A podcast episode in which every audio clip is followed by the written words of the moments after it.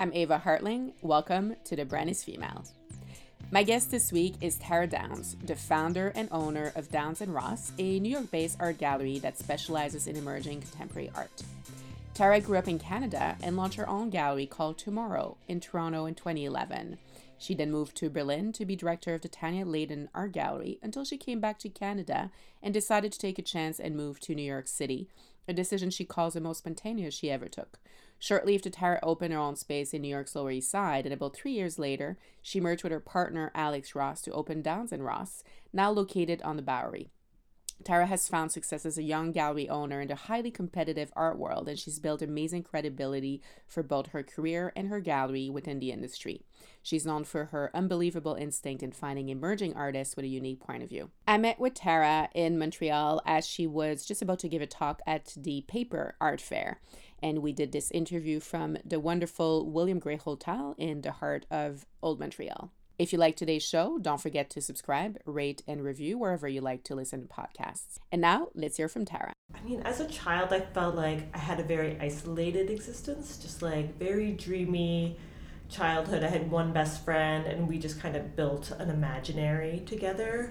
I was living in a small town, not relating to anybody who was there, so kind of we were each other's lifelines, and we continued to be best friends. And I think it was maybe at the end of high school that I started to get into film and art and was starting to navigate, you know, creepingly in that direction. Both of my parents were not in the art industry. Mm. One was a nurse, one was like a troubleshooter for IBM at a corporate scale. So I do remember having a dinner with them when I'm like, I want to be a director. And I was talking about film at the time, and they just gave me the most sideways look, not even understanding how one could scale up to that position. It just seemed like a world that was so far and so imaginary. And even for me, I felt like that, but that was my assertion in that moment. Then through university, I started to kind of lean into art history more, and then I was enjoying it, but I kept feeling the need of wanting to know what was happening now in the present moment. Art history at Queen's University in Canada only went up until the 70s. So really? It just felt like, and then there would be like one day where there'd be like a little side note of like 80s, 90s. Ooh, okay. It just felt like it's more of a traditional program, right, which is like Renaissance or Baroque. Yeah. And I loved learning all of that, and it still fascinates me and is like an enriching part of my knowledge base. Mm-hmm. But it just felt like it wasn't tangible enough. It wasn't proximate enough. So I thought that maybe what I do want to be doing is making work. Okay. So when I finished Queen's, I ended up going to OCAD in Toronto and studying like film and sculpture. I fell in with an amazing group of incredibly talented artists, and together I feel like we really pushed each other, you know, intellectually, and at the end of OCAD we all decided we would get studios together. And that was kind of the beginning of my very first gallery. What was supposed to be like a 3-part shared studio space, we got the funny idea that maybe on the weekend we would like put up a show, photograph it, and put it on what was such a crazy thing at the time, a blog, and that, or like a website. And even though it was only up for a weekend, because it had this like cemented status, if you photographed it professionally, no one would know that. The truth was we were just like kids putting up these shows. Right. How did that work out? That we only did it once. We realized how much work it was to put up a show and like have an opening. And then I think shortly after I was like, well, maybe I'll give up my studio and that can be one of the permanent rooms of the gallery. And that was kind of like the transition back into like running a gallery. Okay. And at that time, did you have any role models? Did somebody inspire you either in the art world or somewhere else, somebody you looked up to? Honestly, there weren't many role models. It's still a question that I get asked a lot, even in New York. because usually people identify, especially people who come up in New York, identify with one specific gallery or program, past or present. Like, it might be this, like, idealized gallery that only existed for, like, a decade or something. Right. But kind of finding kinship or an ethos.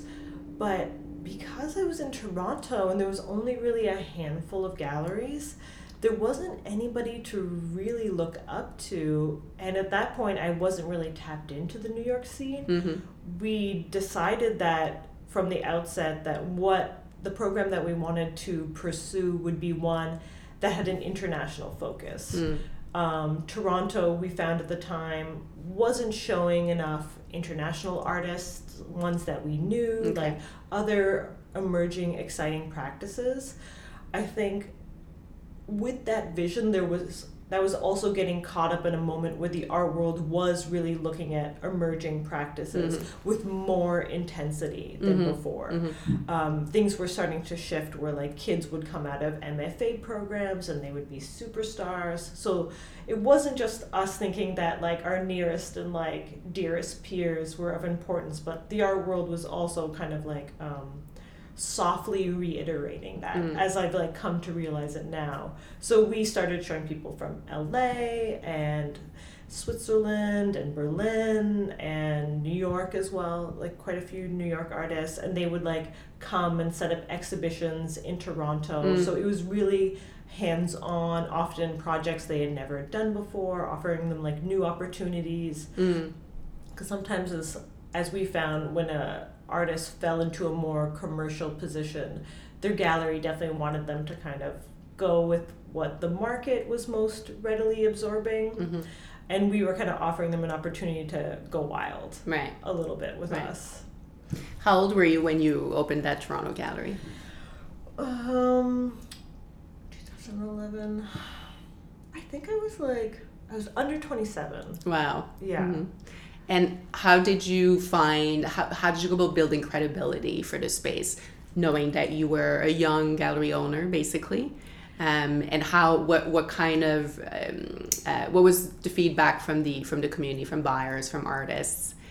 The feedback came, like, within the first 6 to 8 months. Maybe even just 6 months, we knew we were doing something special. Okay. It was funny, all these art magazines, like some based in, like, Italy or New York, were starting to, like, write little articles mentioning us. At the same time, one of the artists in, like, the trifecta that started the gallery, his career was really launching. Right. So it was like the gallery was doing so well, his career was on the ascent. So it was all, like, happening so fast and furious, and what we thought was just kind of like a distant dream, and almost like we were pretending to run a gallery, somehow became very fast reality. And I think we were shocked, and not having any role models, I found one thing that was difficult is that the way I was learning was through mirroring. Right. Like, someone would do this, I'm like, okay, and I would kind of mirror back. I've definitely scanned through some of my early emails, and I'm, like, thinking they were, like, so tip-top professional. And I'm like, whoa, that's embarrassing. Because I didn't have a sense of it. But it worked, and I think people knew what we were at heart. And I often look at other galleries and I see them in similar positions, and they're still rough around the edges, but what they have is, like, a very keen eye and a keen sensibility. And that's what is at the core of being a gallerist. So I think people are very forgiving. Like, we would have New York galleries inquiring for price lists on works. And we did our first art fair in New York in 2012. Okay. So only, like, a year and a half into the gallery, and that just felt like, what? Like, how could this be happening so fast? And it was great. We had, like, pretty much a sold out booth. So many people were buying from us. We kind of brought people from the program together. It just felt like the best. I don't think it'll ever feel so good. And again, it's just like your first art fair, it goes so well, like, you feel that rush, there's articles. It's just like, it was heaven, definitely. Yeah. And then So you kept the Toronto gallery going for a number of years and then moved to New York. So tell me about that transition and what drove you to relocate to New York at that point. Well, I kind of did a boomerang around to New York. Like I said, I felt like without any role models and like some concrete experience, I felt like after about 2 years of running the gallery in New York, like some of my friends were already starting to migrate mm-hmm. to New York directly, kind of moving on to MFA programs if they were artists mm-hmm. or just moving there because they're a little closer to the mix. Right. And I was just felt some yearning for like, well, maybe I do need to work for a gallery to really understand how this goes. And then one of the exhibitions that we did with some artists from Berlin mentioned that a gallery in Berlin was hiring. And I think by the end of the trip, I was like, well, you know, she's looking for a director. Like, if you want to toss my name in the hat, you know, maybe feel free to do so, essentially. They were working with her. Okay. And it was a gallery that I, you know, heavily admired called Tanya Leighton. She's an English woman who transplanted herself to Berlin and probably had been operating since 2008. This was like end of 2012 at this point. And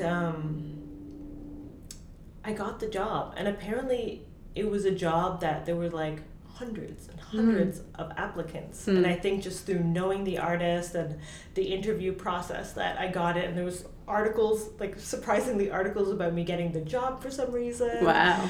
And I was like, oh, this is great. But then I also, it all happened within like 3 weeks. And usually when you're programming, you have like 6 to 8 months of programming ahead of you. So I felt this great conflict where I was like, oh, some of these projects I've already been working on for nearly a year. Like it's maybe too much to let them go.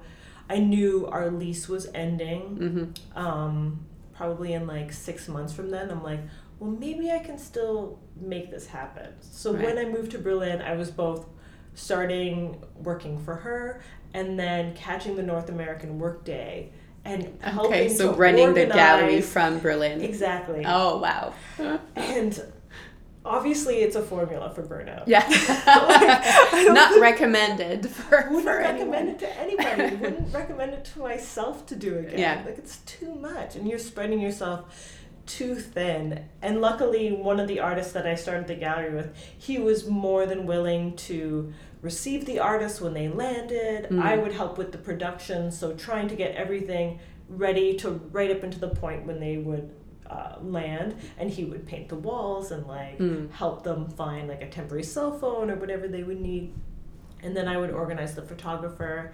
So somehow we did it for a few exhibitions, but it was grueling. And these artists, some of them were in Europe, some of them were in North America, and it was, I think it was especially difficult because in Berlin it's a very relaxed city. Most people I know didn't have jobs.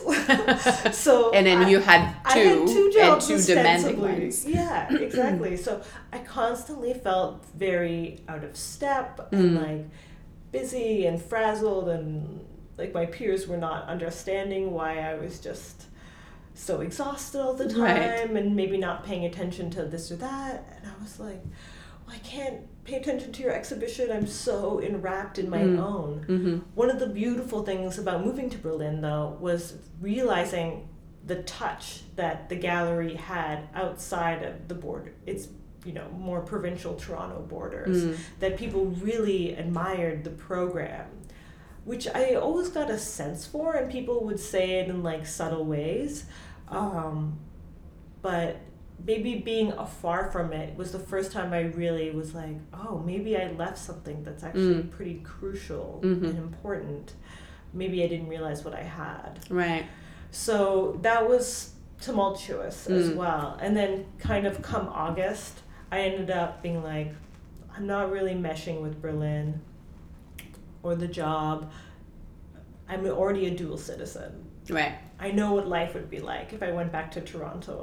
Like, that's kind of my home base anyway. Yeah. So maybe not with full consciousness that I could start the gallery again in New York, but I ended up moving there, which is probably the most, I'm not a very spontaneous person, but that's, when I look back, one of the most spontaneous decisions that I ever had.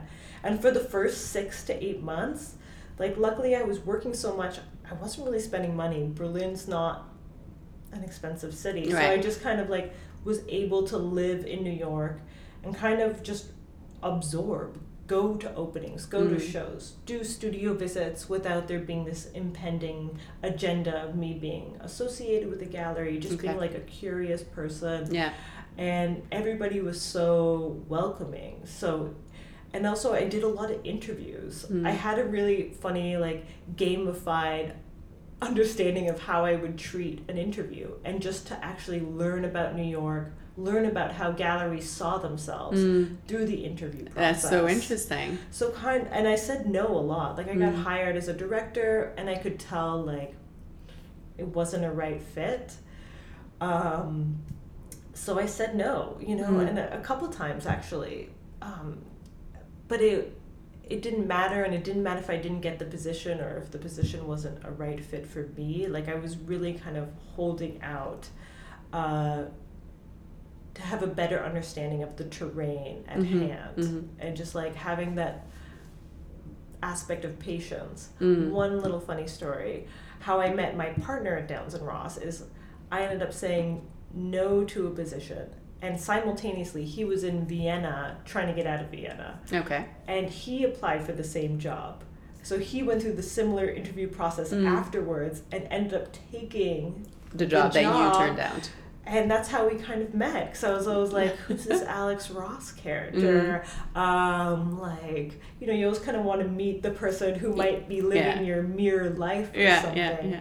And it's kind of the beginning for us connecting. So, yeah, that always felt like very, like, ships passing in the night for a little bit.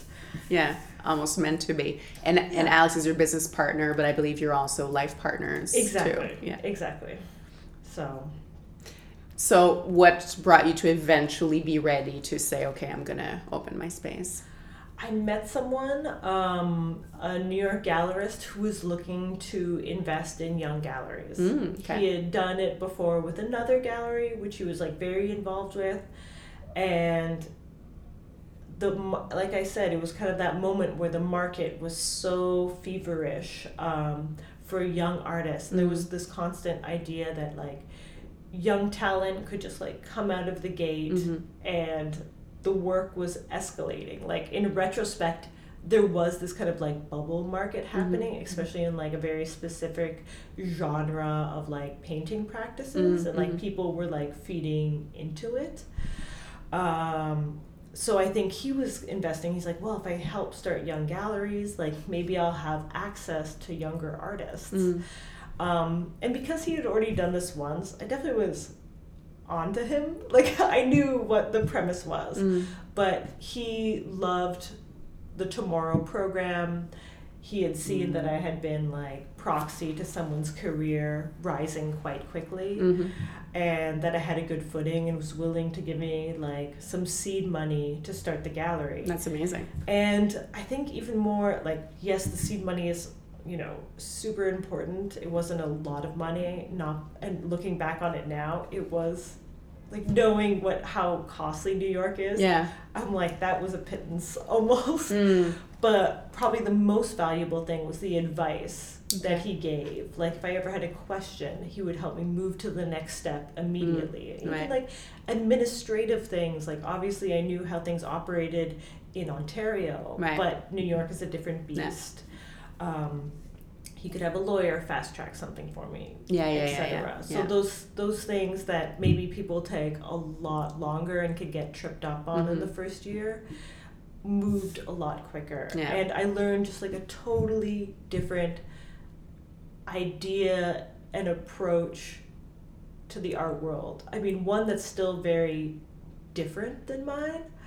Like, the gallerist that I worked for in Berlin was so, you could tell she came from a curatorial background, so thoughtful, so literary. A lot of it was, like, about writing long letters, to curators and trying to like romance them about the work, and he was the exact opposite. If I got a full sentence as an email, that was a rarity. He was just like so quick, always wanting to hop on the phone. Like, you always had the sense that he had like 10 deals going on at any one time. Yeah. So hyper connected, like very almost the epitome of what like a New York dealer can be imagined to be.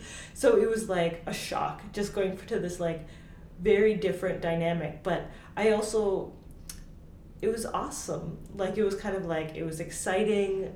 It felt more in the mix.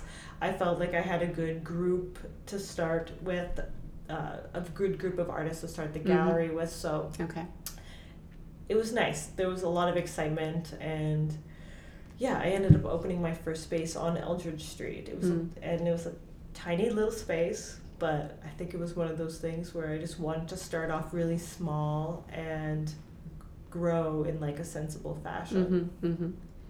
And so how long did you keep that space for, and what was the next step? I had that space for three years? I think that's right. Maybe 3 and a bit or something like that. I think the next step was that gallerist who had been supporting me slowly started to move away from the art world. I think that there was kind of also that bubble that I was talking about started to deflate a little bit. And not that it hurt him directly financially, but I think that he was kind of met with maybe something like a midlife crisis. And kind feeling of that the market wasn't as hot. And probably that he had played the market so well for a decade, was able to almost send himself into early retirement. So I think he just took the side door, and he's like, look, if you want to keep Tomorrow, the gallery, go for it. Just do it. Like, you won't have me, but keep going on your own. Exactly. And then at the time, Alex and I were already a couple. He was running a small gallery as well, and we would do things together. We would sometimes do the same art fair together, like in Turin, or we would kind of think of ways that we could travel together and do fairs together. But running a gallery all on your own is just incredibly difficult, because you have to be physically there every single second. You don't have anybody to lean into. And then seeing you and your partner both go through the same experience of being spread so thin, and you're both doing double time in front of each other. After a while, it just... Maybe I just have like a collaborative nature to running a gallery. Like, that's how my first one started, and that's how I kind of opened Tomorrow in New York. And then I saw Alex, who I respected and still respect so much, that, and I think our programs were very similar. I think for someone in the industry, they might say they were very different, but that is a very tonal, granular difference, like a philosophical difference. We were still operating within the same vortex, essentially. So slowly we started to push the galleries together, which was like a huge, huge challenge. I was definitely only thinking of the challenges of like branding and choosing a font and the aesthetics, but it's incredibly different to push two galleries together, because you're working with artists who are young and trying to self-identify through their peers and their gallery. And then when you start to mesh them both together, I can easily say the first year was a total mess. It was such a mess. I just like also figuring ourselves out. When are we doing the same tasks twice? Like trying to eliminate redundancy within how we operate and making it natural. We're not a corporation. We're just trying to slowly figure out, you're more functional at this. I don't even like doing that, or vice versa. So playing on each other's strengths. And it was just hard to also know, like, who was communicating with which artist, when an artist wasn't feeling communicated enough. You know, artists are needy sometimes. Yeah. So you have to constantly be like keeping them in like a generalized or periphery mix, depending on how busy they are and where they are. So, I mean, I think that's pretty much the trajectory. Now we're on the Bowery. We have a second space floor just north of Hester. And it feels good. It feels finally like we've stepped through a curtain and left like the messiness behind. Obviously, we have a lot more mistakes to make in the future. Right. But we're at an exciting time. You've reached a new stage for sure. Exactly. How is it working as your business partner with the person who's also your life partner? I wouldn't recommend it to everybody. It's definitely difficult. Also to create time that is off time versus time that is on. Those, and also we have different philosophies about that. He's very much like, I want to be working at certain times. I want to not be working at certain times. And me, I'm so much more freeform. Like, I can jump into it whenever. I don't need set times. I will leap into a project as the project timeline dictates. And, you know, be like water, essentially. So we've had to kind of battle through that, and me respecting time when he definitely needs downtime. And also just me, maybe I am definitely the project manager for both of us. So sometimes reminding him that we're in a chaos period and, you know, there's a light at the end of the tunnel. That light is this date. So that sometimes he can feel overwhelmed. Like even right now, we're building towards the Frieze Art Fair in New York. It's our first time doing the fair, and we're doing a solo presentation on top of doing a solo at the gallery. And we've done this type of exhibition opening all at once. But I think that with this one, we're doing like a larger rollout. We have like 3 days where it's like back-to-back dinners. So it's just like, it really starts to get claggy. Right. It's just, there's just so much to do all at once. And I feel like there's a nice intensity because it's all going so well, but definitely you collapse into bed at the end of the day and you think about when in a week and a half it's going to be over. Right. But it's also a super exciting time for what you guys have been building and for the gallery itself. And the exposure that you've received has also been, I mean, there's a lot of really good pieces, positive pieces about the space and about the work that you're presenting.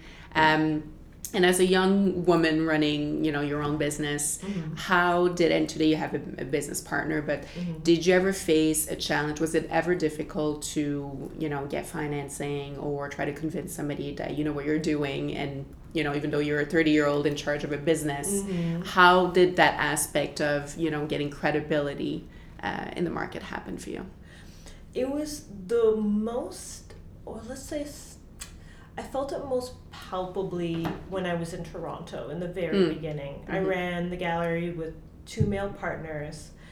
And, I mean, part of this could be attributed to the fact that the Toronto Star, which is kind of like the main rag for, like, the arts articles, the writer is so egregious for having grammatical, like, severe grammatical or, like, name swapping.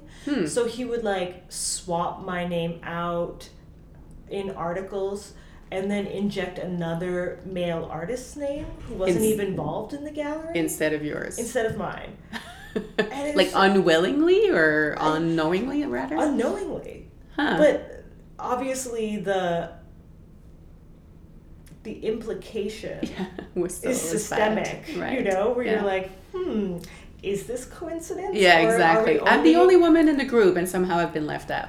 Exactly. And there would be times when I would feel that like my position as like the woman in the group, maybe she's not doing as much. When I was doing at times 80% to 90% of the work mm-hmm. in terms of like communication and like getting things rolling. Both of the other, my compatriots at the gallery, they were artists first and foremost. Right. So I was the one kind of holding up like the structure. Mm. So it was actually quite annoying. I also remember like there would be like sometimes articles on the gallery and we would do like a photo shoot and it would be the three of us, and then the article that would just end up, or the pictures that would just end up in the articles would sometimes be like just the males. So there was this strange moment when I'm like, am I getting edited out of my own contribution, out of my own history? And I would get pissed, you know, because it just felt so blatant. And Toronto can be kind of a boys' club in many ways. I can't speak to it now. Now I'm lucky to know a really strong grouping of female artists in Toronto who are just slaying it, and that makes me incredibly happy. But it was hard at that time. It felt like people, not even just in Toronto, we're really prioritizing male practices above all. And I was getting kind of like sidelined by that quite hard, which made like also getting the job in Berlin and there being like individual articles around that like all the more gratifying, because I was starting to kind of branch out of you know, being written out of my own history to a certain extent. There was definitely a cusp point when people were recognizing that I was the front person, but it was like a rough beginning. I think people who worked with us knew the dynamic and knew that there was a lot of equality in the one-to-one of how we work. I never felt like my two compatriots were trying to initiate this against me or trying to be vindictive. I think they were actually very supportive. Yeah, it was more like the general environment or just like maybe even higher up structures. Interesting. Yeah. And do you find that when you moved to New York, started, you know, the space in New York, it wasn't as bad, and maybe because you were also the front person for your own gallery without a group of men, you know, involved at the same time? Yeah, I think by that point I had like individualized myself enough that didn't happen as much.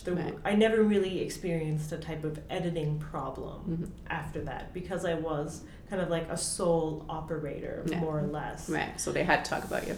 Exactly. Couldn't take your picture out of the group shot. Yeah, I mean, did I experience like sexism? Definitely in Berlin. It's a hard city to be a female, and sometimes I find that sometimes in Canada people will, maybe it's more typical to be edited out of something in this kind of like passive aggressive swipe, but in Berlin people would be up in your face sexist. Like they wouldn't just like work around you, they would say it to you, like, why do you have this job? Right. You know, and it would always not necessarily be Germans, but Americans who would become expats there. I mean, and just felt this like sense of entitlement, and they weren't gallerists, they were just artists. Like they didn't even like have comparable positions, or like they weren't even artists that I was working with directly. But it was a very aggressive, male-dominated situation. And because there wasn't a lot of people who came to Berlin for a job, most people come for, like, a lifestyle. Right. Right, and a cheap apartment, which is an enviable position. But I think people were like, she's a woman, and she's come for a job. Like, this is, like, foreign territory. Right, yeah. So they weren't comfortable with that concept. They were like, what's going on here? You know, it was just, like, a sussing out period, definitely. Okay. Switching gears a little bit, if you could go back in time, so through your career, your journey, is there something you would have done differently if you had a chance to go back and change it? I've thought about that recently. I mean, yes, there's definitely things I would change. I do remember like artists that we worked with, especially ones that were coming from Europe, like sitting down, giving me advice, being like, hey, you should apply for this fair, you should go for it. And me being apprehensive, like a big, like, young European fair, they were just like, you should apply for this. Mm-hmm. Like, your program is so great. You're, like, in such a ripe position to do it. And I think that there was a little bit of a sense of self-doubt as mm-hmm. to if that was true. Mm-hmm. And could the gallery do that? You know, we were kind of, like, self-financing mm-hmm. in the beginning. So it felt like a leap to be doing a European fair. And I do wish that I could just, like, push my younger self and be like, no, you should just, like, apply for the fair. Like, take that advice and, like, run with it. Mm-hmm. Like, just go. Don't self-edit. Right. Don't self-doubt at an early phase. I mean, there were a lot of young galleries at that time because there was this focus on a younger market that there was definitely more of a glut of galleries. Right. Where now, even in New York, it feels like I don't see a lot of younger galleries opening in Manhattan as rapidly. Right. So it was more of a crowded playing field at the time. Yeah. But I think just to push myself and not to be afraid of doing something wrong or not being able, like, usually if you get to a certain stage and you feel like you're kind of reaching beyond your capacity or knowledge base, you're at the best point. And if it's just a little bit of financing that needs to take you to the next stage, you will find a way. Yeah. You know, I'm not saying that people should, like, exceed, like, what is a comfortable space and, like, a fallback position, mm-hmm. but usually you can make that financing come together. Right. You know, if you're wily. So yeah. If we fast forward 10 years from now, looking back, what will be the one thing you'll be the most proud of? Oh, I don't know. I still think of what's in the past or what's in the possible future. Well, it could be in the future, so if we... Oh, that is such a complicated question. It's impossible for me to say, because I feel like, maybe because I don't feel like the roller coaster ride has come to an end. Mm. I still feel very much on the ascent. So the best hasn't happened yet. The best hasn't happened, and that's an exciting position. Yeah, but I feel it very genuinely that there's more to come. There's still so many unknowns. Mm-hmm. The great thing about the New York art world is that you realize how big the art world is and how many pockets there are. And, like, once you think you have, like, a grasp, you kind of, like, lift up the carpet and there's another, like, you know, grouping of people to tap into. And it's so diverse, you know, it supports a large program. And I don't know, I'm just excited for what's to come at every stage. Yeah. I like that answer. What would be your advice for a young woman who wants to start working in the art world? It depends what they want to do. There's so many ways to insert yourself. And I have so many friends who are fellow female gallerists, and each one has had a completely different path, like some starting at smaller galleries and working up to Chelsea, some starting with, like, smaller galleries and helping to build out a program and then kind of, like, moving on. I think it's all, like, you have to really trust what your skill set is and where you want to insert yourself. There's so many places. It's hard. It's almost hard for me to give blanket advice because there's so many niches in the art world and it really depends. Like, I went through an art history program, so as a young undergrad, I just remember all the girls being like, I want to work at Christie's, which is, like, the upscale auction house. Yeah. And I was like, oh, that sounds boring. And how could we all want to work at Christie's? Yeah. Like, this seems so unreasonable. I think it's just patience, and also you have to have a very tough skin. I have to say, there's always a million ways to second guess yourself. You have to be acting confidently. Mm-hmm. I think one of the biggest things that gallerists struggle with is missed opportunities. Not jumping at something quickly enough. Okay. Like a business opportunity. Could be a business opportunity, but also could be an artistic opportunity. Mm. Like, let's say, doing a studio visit with an artist and not approaching the artist to do a project soon enough. Right. Or something like that. Kind of like stepping through a threshold to get to a next stage. Okay. And then instantaneously you're cut off and you can't make that pathway happen again. Right. Okay. And then the artist goes on to great things. That's a very silly, exactly. You can constantly torture yourself with these things. And some of them you can definitely let go, but there are, even for me, some where I'm like, oh, that one still hurts. Mm-hmm. Mm-hmm. But maybe it's like that with all business ventures. I feel like with New York, life is very hand-to-hand combat constantly. Timing is so crucial, not just with timing of shows, but timing of asks and when you step into a relationship and where you are in proxy to the other person. It's super important, especially because we do work with mostly younger artists. We have some estates and artists of various ages, but I mean, even our mutual connective tissue would be Vicky Alexander, a fabulous Pictures Generation artist who has a forthcoming show at the VAG in July. Mm-hmm. And I remember stepping into an exhibition of hers completely randomly in Toronto, just trying to visit the gallerist friend that was there. And I kept looking over his shoulder, and I'm like, what is this work? Mm. And I was just... it just dug itself into my brain, and I had to do something immediately. Mm-hmm. I must have called or emailed Vicky within a week. I would not pause on it. Yeah. Because you learn that sometimes you just can't let things kind of sit on the back burner. And it's listening to your instinct. If you have a strong reaction to something, to an artist, jump on a chance, make it happen right away. Exactly. Mm-hmm. Yeah. I like that. Is there a thing you wish women would be doing more of, generally in any field? Could be in the arts, but could be in anything. I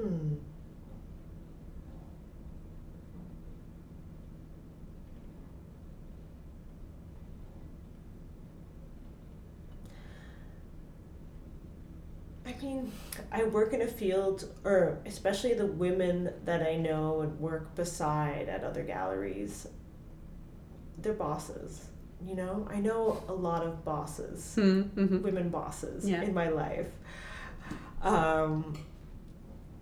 They're already incredibly empowered people, you know, but also very real people. They struggle to make life and work juggle still. Mm-hmm. It's always as being a female entrepreneur, you're constantly struggling with how to be generous to yourself as a person, and what, you know, to keep your spirit high. I really think that people hit a certain point sometimes in the industry that they operate where boredom sets in, or you see the corruption of the system. Not maybe corruption's not the right word, but you see the structure too clearly, and it begins to grind on you, or it begins to bore you. And it's a hard thing to also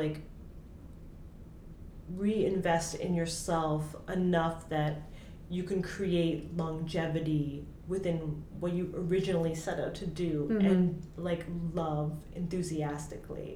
That's a very interesting concept. Yeah. I think I see people kind of struggle, I wouldn't say struggle, but especially because I don't think it comes to an end at any point. It's a constant restructuring of your time and efforts and what your needs are in that moment.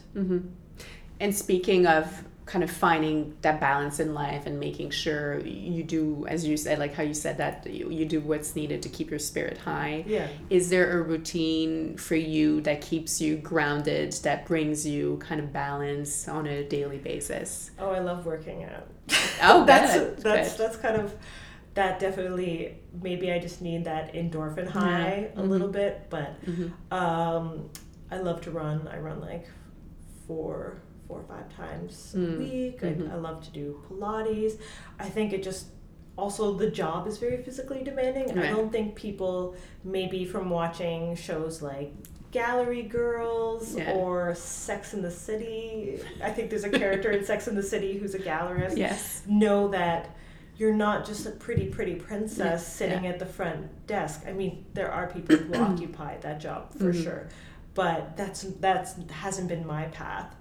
Like I'm hauling work. Like you have to be prepared to kind of like take off your gown and like hang a painting as well, with some grace. Like you're, you try. So you're constantly like changing hats. So I find being physically fit is a really way to like both stay positive, like stay in good health. Like you're often like traveling through different time zones and just like really taking care of yourself. I find that a pretty important thing to do. Just self-mate. Okay, I don't want to hate myself by saying self-maintenance, but there it is. It's been said. It sums it up really well. Yeah. Is there a book that deeply influenced your life or marked your life or influenced you in any way? I think later, maybe a few years ago, I stumbled onto a book from the 80s of like gallerists to know, and like each gallerist had like a little profile. I think it was written by like one of the gallerist's lovers too. It was like a real like insider like trash mag, and I think that at that point I was kind of ready to hear across industries like other people's stories, but also how people kind of manufactured their story as a gallerist. I'm so used to creating what you could call like an artist's narrative, like how they operate, where is the work coming from, giving context, but thinking kind of like how a gallery evolves and what is a business's story, and how that trajectory constantly needs like to be cared for as well, and how, well, with us it's very incremental as it grows show by show, but also through usually an artist. A gallery is built through not a lot of artists, but probably like 4 to 5 like superstars. They're usually the ones that like define a program. So something that was really like, it was a nostalgic book to look through, and obviously it felt at a step with any art world I had experience, because it's all happening in like a pre-computer era, right, which seems completely foreign at this point. Different world. But I think it finally clicked why people in New York are so obsessed with like their own gallery lineage, and that there's a lot of pride of like what has happened in New York and what continues to evolve, which is really beautiful. I think collectors have a lot of confidence in the art world in New York. And it's nice to have collectors that also drop by and you have a really active conversation with them. I'm digressing actually, but it kind of made me appreciate the environment that I've stepped into in New York, more so than maybe the first years when it was really sculpted more by my most immediate peers. Right, that's interesting. Yeah. Well, those were my questions, Tara. Thank you so much for coming to speak to me this morning. My pleasure. I hope you enjoyed today's episode. Don't forget to subscribe, rate, and review on the podcast app of your choice. I'll be back next week with a new guest on the show. Thank you so much for listening.